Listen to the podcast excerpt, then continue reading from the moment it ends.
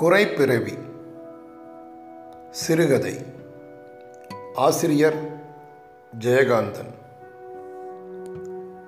சீக்கிரம் வந்துடு, நீ வந்து தான் பாலுவுக்கு கஞ்சி கொடுக்கணும் என்று ரஞ்சிதம் தெருவில் போகும் வரை சொல்லி கொண்டிருந்தாள் பங்கஜம்.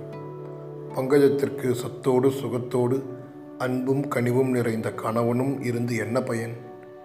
உடன் பிறந்த நோய் அவளை நித்திய நோயாளியாக்கி இருந்தது. கல்யாணமாகி இந்த 5 வருஷங்களில் 4 குழந்தைகள் பெற்றாள்.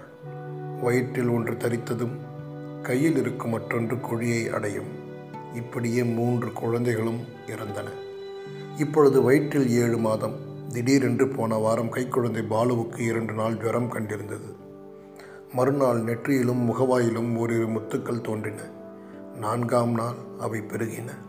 1 வாரத்திற்குள் அம்மை கொப்புளங்கள் எல்லா இடமே தெரியாத அளவுக்கு உடம்பெங்கும் பறந்து பங்கஜத்துக்கும் அவள் கணவன் ராஜாராமனுக்கும் குழந்தை பிழைக்காது என்ற எண்ணம் வலுவடைந்தது.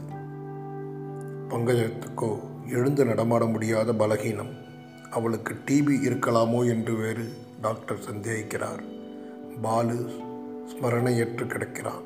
அவனை பங்களாவின் காம்பவுண்ட் சோரோரமாக அமைந்திருக்கும் அவுட் ஹவுஸில் கட்டிலில் கிடத்தியிருக்கிறார்கள். அவன் அருகே கூட பங்கஜம் வரக்கூடாதாம். இது டாக்டரின் யோசனை. சமையல்காரனோ அவன் ஒரு மாயாவி. அவன் எப்பொழுது வருவான், எப்பொழுது சமைப்பான் என்று யாருக்கும் தெரியாது. காலையில் காப்பி குடிக்கப் போகும்போது இன்று என்ன சமைப்பது என்ற கேள்விக்கு விடை தெரிந்து கொண்டு விட்டால் போதும். அதன் பின் சாப்பாட்டு நேரத்தில் அங்கு எல்லாம் தயாராகி இருக்கும். மற்ற நேரத்தில் அவன் கண்ணில் படமாட்டான். குழந்தையை கவனித்துக் கொள்வதற்காகவே ரஞ்சிதம் வேலைக்கு அமர்த்தப்பட்டார். தன் குழந்தையை தானே கவனித்துக் கொள்ள பங்கஜத்துக்கு கொள்ளை ஆசையிருந்தும் சக்தி இல்லை. வைத்திய சாஸ்திரமும் வாய்த்திருக்கும் கணவனும் அதற்கு அனுமதிக்கவில்லை. இப்பொழுதுதான் ரஞ்சிதம் இல்லையே, அவள் வரும் வரை நான் போய் பார்த்து கொண்டாள். பங்கஜம் அறைக்கதவை திறந்து கொண்டு பாலு படுத்து கிடக்கும் அந்த தனி வீட்டில் நுழைந்தாள். வேப்பிள்ளை சயனத்தில் அமைதியாய் உறங்கிக் கொண்டிருந்தான் பாலு. கட்டிலுக்கு அருகே இருந்த ஸ்டூலில் உட்கார்ந்து அதன் விதியை கணக்கிடுவது போல் குழந்தையின் முகத்தை பார்த்து கொண்டிருந்தாள் பங்கஜம். மணி 1 ஆயிற்று. இன்னும் ரஞ்சிதத்தை காணோம். குழந்தைக்கு பங்கஜமே மருந்து கொடுத்தாள், கஞ்சி கொடுத்தாள். வேப்பிள்ளை கொத்தால் விசிறிக்கொண்டு ரஞ்சிதத்தின் வருகைக்காக காத்திருந்தாள். ரஞ்சிதத்தை காணோம். பங்கஜத்தின் கணவன் ராஜாராமன் 3 மணிக்கு வந்தான். பங்கஜம் பாலுவின் அருகில் உட்கார்ந்திருப்பதை பார்த்ததும் திடுக்கிட்டான். பங்கஜம், என்ன இது? ஏன் இங்கே வந்த? வீட்டுக்கு போன ரஞ்சிதத்தை காணோம். குழந்தைக்கு யார் கஞ்சி கொடுக்கறது, மருந்து கொடுக்கறது? சரி சரி, நீ உள்ளே போ, நான் பார்த்துக்கிறேன் என்று கோட்டையும் டையையும் கழற்றி அவளிடம் கொடுத்துவிட்டு அவன் போய் பாலுவின் அருகில் உட்கார்ந்து கொண்டான். ரஞ்சிதமும் செல்லியும் சகோதரிகள். தங்கையின் குடிசையில்தான் செல்லியும் வாழ்கிறாள். ரஞ்சிதத்தின் புருஷன் கொத்தனார் வேலை செய்கிறான். மூத்தவளாய் பிறந்தும் செல்லிக்கு கல்யாணமாகவில்லை. ஆகாது. செல்லிக்கு வயசு 20க்கு மேல் ஆகிறது என்றாலும் வளர்ச்சி 12 வயதோடு நின்றுவிட்டது. முகமோ 30க்கு மேலே முதுமை காட்டியது. நசுங்கி போன உருவம், 4 அடிக்கும் குறைவான உயரம், கருப்பும் அல்லாத சிவப்பும் அல்லாத சோகை பிடித்து வெளிரிப்போன சருமம், தலைமுடியெல்லாம் ஒன்று சேர்ந்து சிக்கு பிடித்து எலிவால் மாதிரி பின்புறம் தொங்கும், முன்பற்கள் 2ம் முதட்டை கிடித்து கொண்டு வெளியே தெரியும். அவளை யாரும் அடக்க முன் வராததற்கு காரணம் இந்த அங்க அவலட்சணங்கள் மாத்திரமே என்று அவள் முழுமை பெறாத மனித ராசி. குறைப்பிறவி. குடிசை வாசலில் உட்கார்ந்து முரத்தில் கொட்டிய அரிசியில் நெல் பொறுக்கி கொண்டிருந்தாள் செல்லி.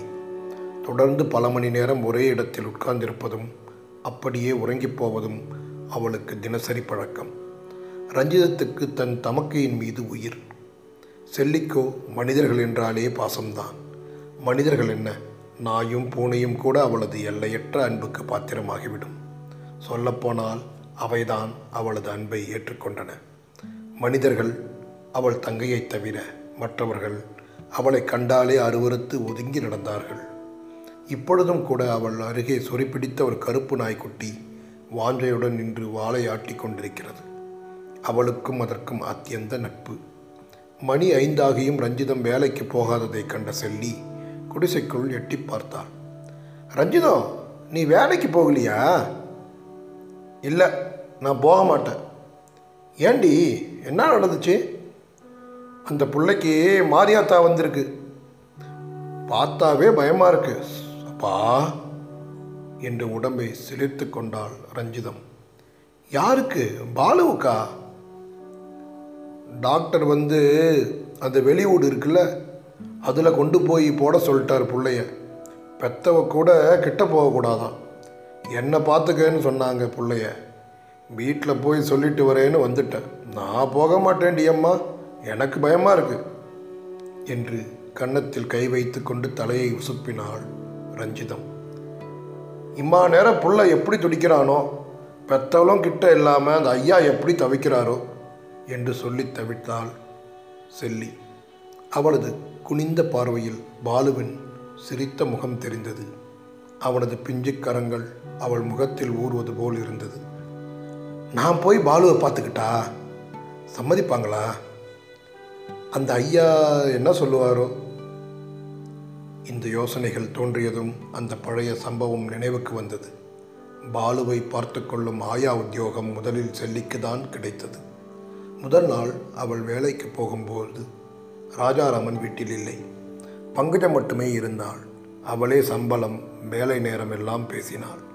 பங்கஜம் சொன்னது எதுவும் செல்லியின் காதுகளில் விழவில்லை. பங்கஜத்தின் மடியில் உட்கார்ந்து கொண்டு தன்னை பார்த்து கன்னங்கள் குடிய சிரித்து வரவேற்ற அந்த குழந்தையிடம் லயித்தவாறே அவள் சொல்லுவதற்கெல்லாம் தலையாட்டினாள் செல்லி. குழந்தை செல்லியிடம் தாவினான். செல்லி குழந்தையை வாங்கி அணைத்து கொண்டாள். இத்தனை நேரம் குழந்தையை தூக்கி வைத்திருந்ததனால் களைத்து போன பங்கஜம் அறைக்குள் போய் கட்டிலில் படுத்து கொண்டாள். செல்லி பாலுவை தூக்கி கொண்டு தோட்டமெல்லாம் வீடெல்லாம் சுற்றி திரிந்து மகிழ்ந்தாள். பொம்மைகளையும் சொப்புகளையும் வைத்துக்கொண்டு குழந்தையோடு விளையாடினாள். குழந்தைக்கு சோறூட்டும் போதும் காலில் கிடத்தி தாளாட்டும் போதும் அந்த குறைப் பிறவிக்கும் கூட நெஞ்சில் நிறைவு பிறந்தது. அன்று மத்தியானம் தொட்டிலில் உறங்கிக் கொண்டிருந்த குழந்தை ஆயா என்று அழைத்து கொண்டே விழித்தான். கூடத்து தூண் ஓரத்தில் கவிழ்ந்த பார்வையுடன் குந்தி உறங்கிக் கொண்டிருந்த செல்லி தலை நிமிர்ந்து பார்த்தாள். தொட்டிலின் விளிம்பை பற்றி பிடித்து கொண்டு தலையை மட்டும் வெளியே நீட்டி அவளை கூப்பிட்டு சிரித்த குழந்தையின் தோற்றம் அவளை உள்ளும் புறமும் சிலிர்க்க வைத்தது. ஓடி வந்து குழந்தையை கை நிறைய வாரிக்கொண்டாள். குழந்தையை மடி மீது இருத்தி கொஞ்சினாள். காலமெல்லாம் ஆயுள் முழுவதும் இப்படியே ஒரு குழந்தையை கொஞ்சிக்கொண்டே கழித்து விட்டாள். அந்த பாக்கியம் யாருக்கு கிட்டும்? செல்லிக்கு கிட்டும். பாலு அவன் மடி மீது கிடந்தே வளருவான். பள்ளிக்கூடம் போய் வருவான். பிறகு பெரியவனாகி ஆஃபீஸுக்கு போவான். அப்புறம் கல்யாணமாகி அவனும் ஒரு குழந்தையை பெற்று அவள் மடி மீது தவழ விடுவான். ஒரு தாய்க்கே உரிய அர்த்தமற்ற சிந்தனைகள் அவன் மகிழ்ந்து கொண்டிருந்தாள். கூடத்த சுவரில் இருந்த ஒரு ஃபோட்டோ அவள் கண்ணில் பட்டது. பாலு, அது யாரு என்று ஃபோட்டோவை காட்டினாள் செல்லி. அம்மா, அப்பா, கைகளை தட்டிக்கொண்டு உற்சாகமாக கூவினான் பாலு. அம்மா மூஞ்சி எப்படி இருக்கு என்றாள் செல்லி. பையன் முகத்தை சுளித்து கொண்டு மூக்கை உறிஞ்சி காட்டினான். போதும் போதும் என்று சொல்லி சிரித்தாள் செல்லி. குழந்தையும் சிரித்தாள். அப்பா மூஞ்சி எப்படி இருக்கு? மறுபடியும் முகத்தை சுளித்து மூக்கை உறிஞ்சி செல்லி சிரித்தாள். குழந்தையும் தான். பாலு மூஞ்சி எப்படி இருக்கு? கண்களை அகலத்திறந்து முகம் முழுதும் விகசிக்க பொன்முறுவல் காட்டினான் குழந்தை. ஏ ராஜா என்று குழந்தையை அணைத்து கொண்டாள் செல்லி. ஆயா மூஞ்சி? முகம் விகசிக்க கண்கள் மலர் சிரித்து கொண்டே செல்லியின் கழுத்தை கட்டி கொண்டு கன்னத்தில் முத்தமிட்டான் குழந்தை. அப்பொழுதுதான் ஆபீஸிலிருந்து வந்த ராஜாராமன் அவர்களின் பின்னால் வந்து நின்று புது ஆயாவும் குழந்தையும் விளையாடுவதை ரசித்து கொண்டிருந்தான். குழந்தையின் முத்தத்தை ஏற்றுக்கொண்டவுடன் ஏற்று பிறந்த சாபமே தீர்ந்தது போல் அவள் தேகாந்தமும் புலகமுற்றது. குழந்தையை முகத்தோடு அணைத்து முத்தமிட்டாள் செல்லி. ராஜாராமன் அப்பொழுதுதான் அவள் முகத்தை பார்த்தான்.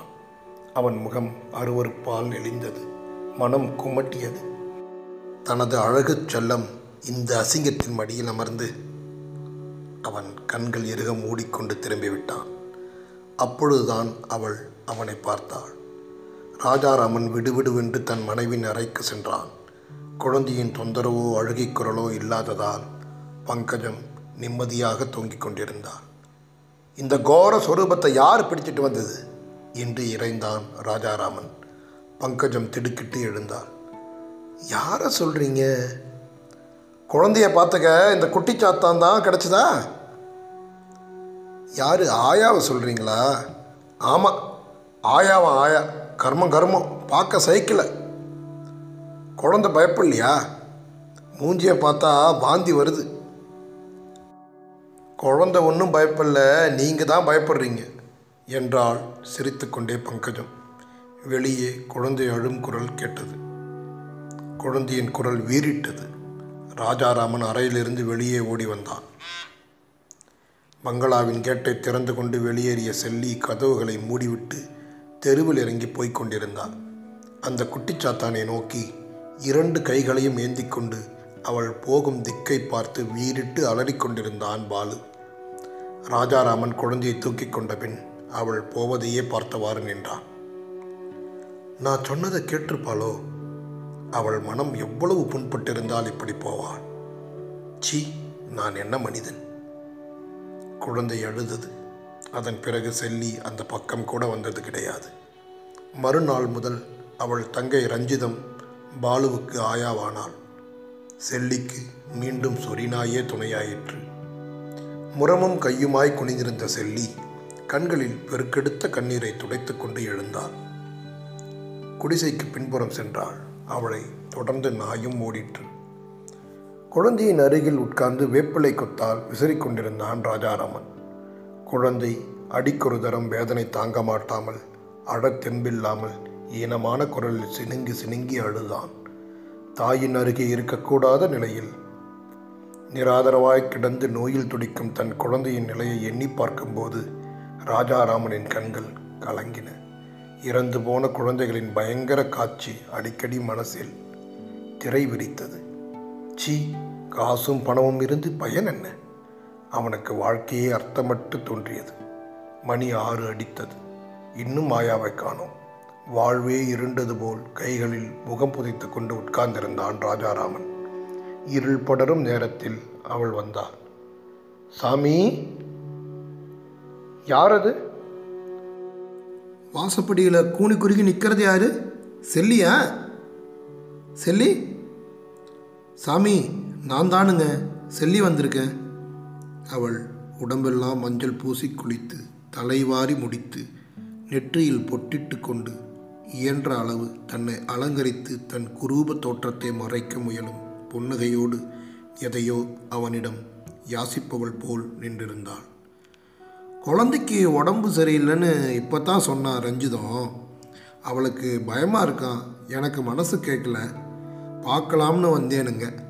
நீங்கள் கோவிச்சிக்காமல் இருந்தால் குழந்தைய உடம்பு குணமாகிற வரைக்கும் நானே பார்த்துக்கிட்டோம்ங்களா?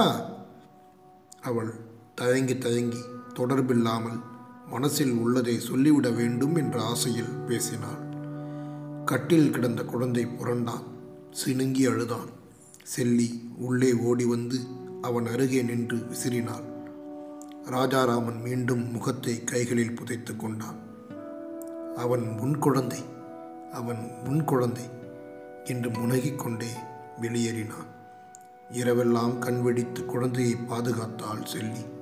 அந்த குழந்தையின் அருகே தனித்திருந்து தானே அதன் தாய் போல பணிவிடை புரிவதில் வாழ்வே நிறைவுற்றது போன்ற திருப்தி பிறந்தது அவளுக்கு. குழந்தைக்கு தண்ணீர் விடப் போகிறார்கள்.